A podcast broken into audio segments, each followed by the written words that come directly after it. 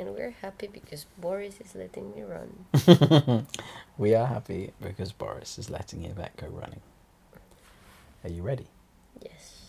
Okay, here we go. Chapter 3 In which Pooh and Piglet go hunting and nearly catch a woozle. What's a will? I think we'll find out. Okay. The piglet lived in a very grand house in the middle of a beech tree, and the beech tree was in the middle of the forest, and the piglet lived in the middle of the house. Next to his house was a piece of broken board which had trespassers w on it. Then Christopher Robin asked the piglet what it meant. He said it was his grandfather's name, and had been in the family for a long time. Christopher Robin said you couldn't be called Trespassers W, and Piglet said yes, you could, because his grandfather was, and it was short for Trespassers Will, which was short for Trespassers William, and his grandfather had had two names in case he lost one Trespassers after an uncle, and William after Trespassers. I've got two names, said Christopher Robin carelessly. Well, there you are. That proves it, said Piglet. One fine winter's day, when Piglet was brushing away the snow in front of his house, he happened to look up, and there was Winnie the Pooh. Pooh was walking around and round in circle, thinking of something else, and when Piglet called to him, he just went on walking. Hello, said Piglet. What are you doing? Hunting, said Pooh. Hunting what? Tracking something, said Winnie the Pooh very mysteriously. Tracking what? said Piglet, coming closer. That's just what I ask myself. I ask myself, what? What do you think you'll answer? I shall have to wait until I catch up with it, said Winnie the Pooh. Now look there. He pointed to the ground in front of him. What do you see there? Tracks, said Piglet. Paw marks. He gave a little squeak of excitement. Oh, Pooh, do you think it's a, a, a woozle? It may be, said Pooh. Sometimes it is, and sometimes it isn't. You never can tell with paw marks. With these few words he went on tracking, and Piglet, after watching him for a minute or two, ran after him.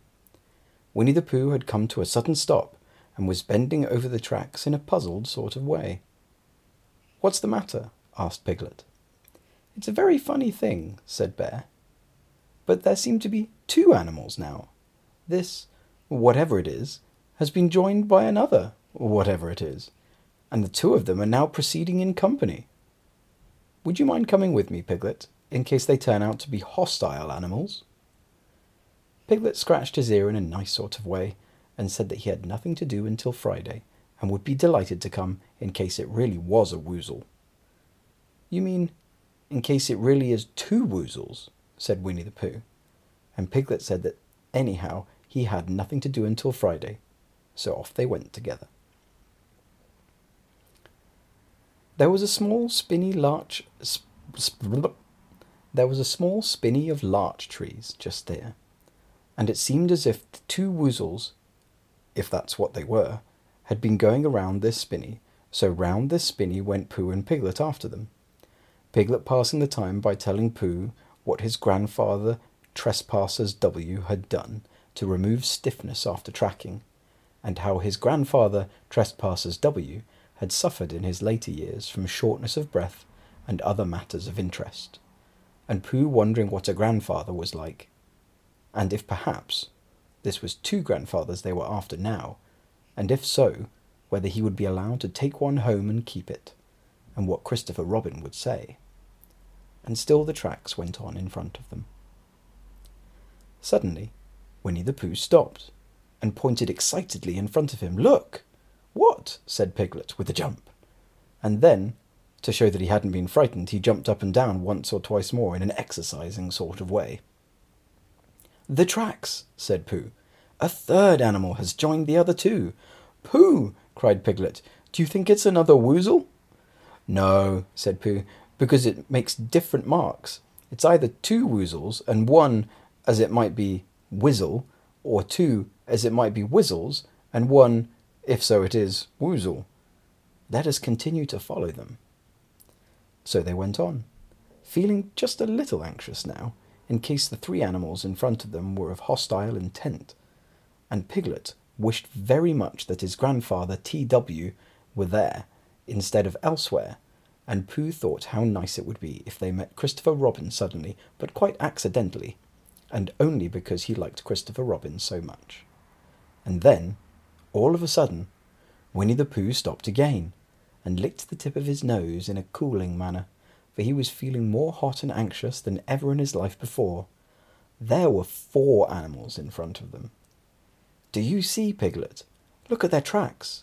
Three, as it were, woozles, and one, as it were, wizzle. Another woozle has joined them. And so it seemed to be. There were the tracks, crossing over each other here, getting muddled up with each other there, but, quite plainly, every now and again, the tracks of four sets of paws.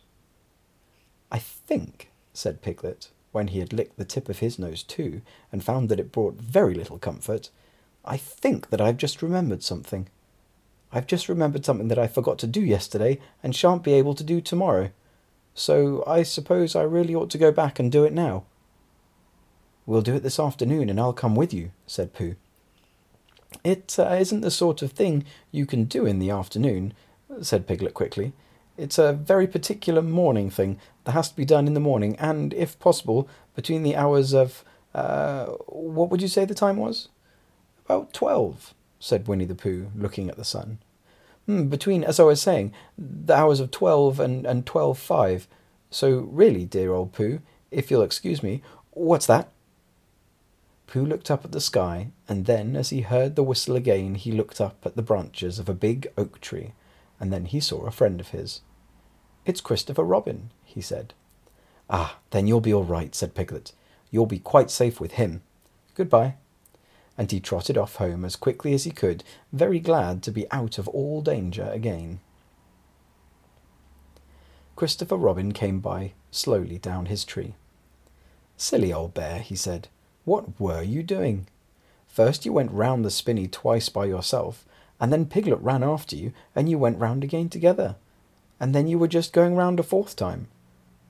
Wait a moment, said Winnie the Pooh, holding up his paw.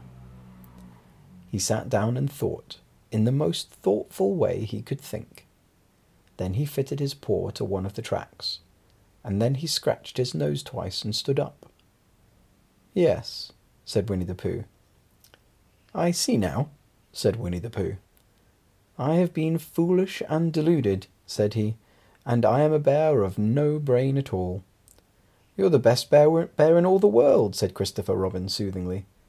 Am I? said Pooh hopefully. And then he brightened up suddenly. Anyhow, he said, it's nearly luncheon time. So he went home for it.